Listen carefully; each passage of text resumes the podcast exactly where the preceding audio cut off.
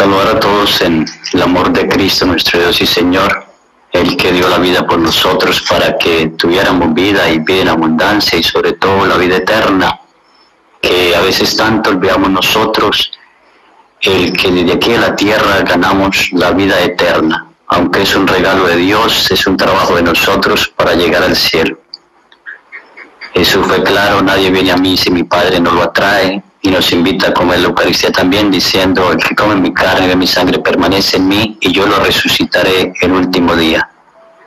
Y nadie los que ha dado mi Padre se escapan de mi mano, sino que permanecen en mí, salvo el Hijo de la perdición, es decir, el que quiera perderse.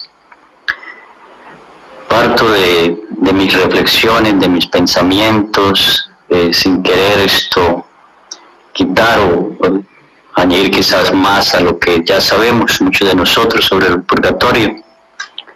La iglesia ha hablado del purgatorio durante mucho tiempo. La primera vez que lo sacó como dogma fue en el concilio de León en mil y feria, no recuerdo ahorita año, 1200 y feria. Se habló como dogma, es decir, una verdad que se viene repitiendo entre la gente, que se mantiene en la tradición de la iglesia la iglesia lo toma y en un concilio bajo la autoridad del Papa reclama que es una verdad de fe, es un dogma y quien hable contrario a eso que no existe comete herejía. Vuelve la iglesia a hablarlo también en el concilio de Florencia en 1400 y feria, en el concilio de Trento 1500 y feria y en el concilio Vaticano II en Lumen Gentium vuelve a hablar del purgatorio. En todas las partes que habla la iglesia lo considera como un estado de purificación de purificación, en sentido en que nosotros no hemos terminado de purgar la deuda del pecado aquí en la tierra, vamos a purgarla después de muertos en el fuego del amor, llamémoslo así, de la caridad de Dios en el purgatorio, vamos a terminar o los pecados leves que hayamos cometido después de que empezamos nosotros esa fuerte conversión o cambio de vida. El mismo catecismo de la iglesia dice que cuando uno muere se presenta ante Dios bien para recibir el cielo prometido por la fuerza del amor con que vivió aquí, el amor del fuego de Dios va a vivir en el fuego del amor de Dios eternamente en el cielo, porque vivió y trabajó aquí, en fuego del amor de Dios.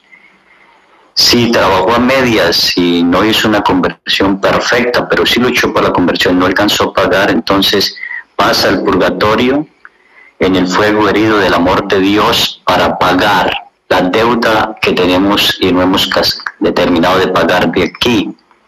Es una purificación, llamémoslo así como una caridad. El purgatorio es como caridad del amor de Dios por nosotros. No hemos vivido tan perfectamente bien para entrar al cielo, pero tampoco hemos vivido tan perfecta mal y separados de Dios para ir al infierno. Entonces hay un término medio llamado purgatorio, donde nosotros vamos, vuelvo a repetir, a pagar eh, la deuda del pecado o los pecados leves que no hemos calzado a pagar allí. ¿sí? Y lo tercero que dice el Catecismo de la Iglesia, o para irnos al infierno, separación totalmente de Dios en el fuego, ¿sí?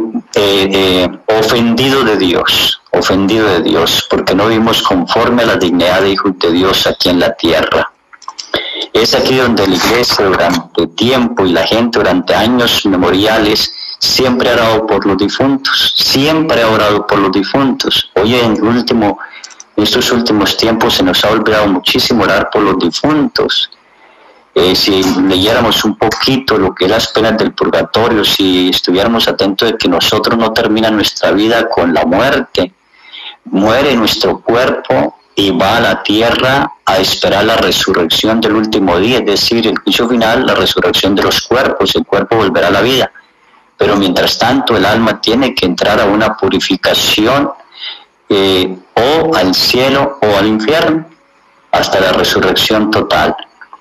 Y es ahí donde nosotros a veces no creemos que las personas siguen viviendo después de muertos. Creemos que las perdemos, que no tenemos contactos con ellos, que los muertos no se comunican con nosotros y eso es falso. Dios ha permitido en muchas partes almas que vengan a las personas a comentar o a pedir su auxilio. Entre eso yo creo que muchos han leído el libro de Sáquenos de aquí de María Silma, una mística que hablaba con las almas del purgatorio. Así hay muchísimas otras personas que hablan con las almas del purgatorio.